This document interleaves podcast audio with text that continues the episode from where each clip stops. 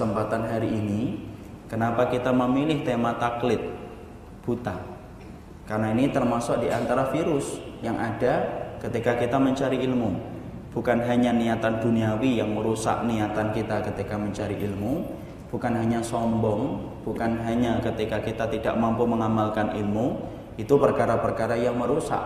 Tetapi kita tidak bicara tentang perkara-perkara itu dalam kesempatan kali ini, tetapi kita bicara tentang salah satu poin yang termasuk perusaknya ilmu, yaitu adalah membicarakan tentang taklid di dalam kehidupan kita ketika mengais ilmu beribadah kepada Allah. Inilah yang menjadikan kita akan membahas tentang salah satu virus lembut yang merusak kehidupan kita ketika kita mengkaji ilmu dan kita mengetahui ini supaya kita mampu membenci, supaya kita mampu menjaga diri, supaya kehidupan kita ketika kita meretas jalan sebagaimana jalan yang telah dicontohkan oleh Nabi tidak rusak dengan sesuatu yang tidak kita sadari. Karena ternyata banyak orang yang cari ilmu lama, tapi ternyata juga ketika kita sampaikan tema taklid, ada yang nanya, taklid itu apa Ustaz? Padahal dia ngajinya sudah lama, 2 tahun, 3 tahun, 4 tahun.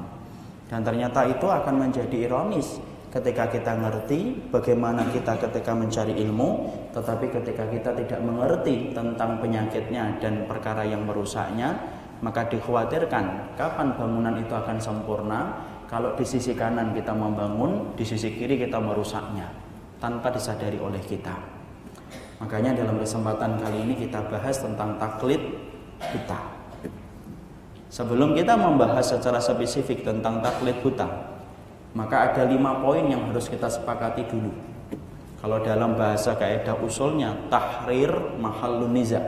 Kita harus sepakat dulu tentang lima poin sebelum kita membahas tentang tema taklid secara spesifik.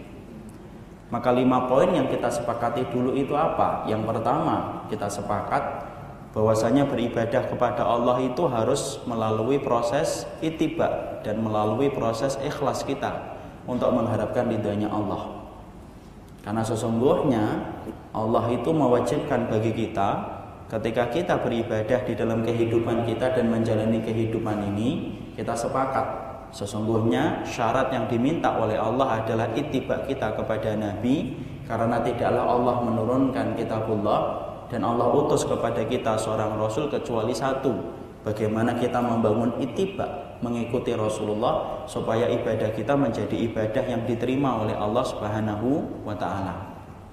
Karena berbagai macam kelompok ketika mereka beribadah ada yang mereka memiliki keikhlasan tidak punya itibak ada yang memiliki itibak tidak memiliki keikhlasan, ada pula yang tidak memiliki itibak dan tidak memiliki keikhlasan dan yang betul-betul diterima yaitu adalah mereka yang memiliki itibak dan mereka memiliki keikhlasan. Sepakat di sini kita.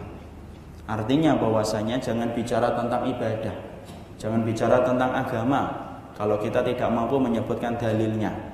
Jangan bicara tentang satu persoalan antara kita dengan Allah antara kita dengan Nabi, antara kita dengan Islam, kecuali kamu harus menyampaikan kepada kita dalilnya, hujahnya, sebagaimana merujuk kepada apa yang dikatakan oleh Rasulullah.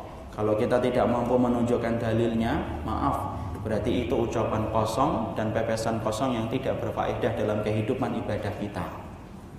Makanya saking pentingnya ilmu sampai-sampai kemudian Malik bin Anas itu berkata, Inna hadal ilm lahmuka wa damuka wa anhu tusalu yaumal qiyamah.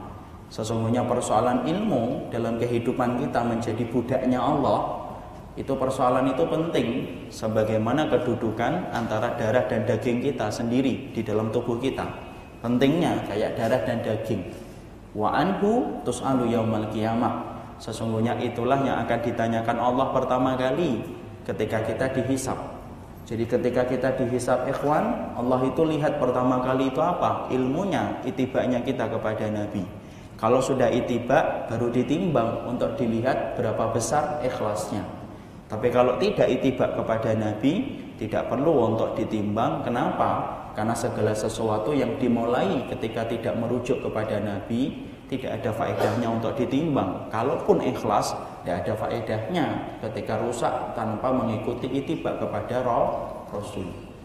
Makanya di situlah kita mendapati penduduk neraka sampai mereka menggigit jari jemari mereka. Mengatakan di bagaimana surat Al-Furqan ayat yang ke-27 wa yauma ya'udzu dzalimu ala yadayhi yaqulu ya laitani takhattu ma'ar rasuli sabila.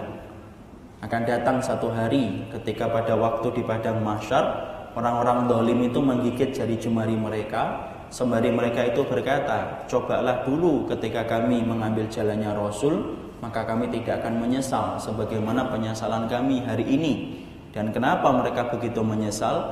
Karena mereka tahu syarat ditimbangnya amal ibadah itu adalah yang pertama ketika merujuk kepada Rasulullah Shallallahu Alaihi Wasallam. Di sini kita sepakat nom ini, ya. Kita sepakat bahwasanya kewajiban kita untuk tiba kepada Rasulullah Shallallahu Alaihi Wasallam.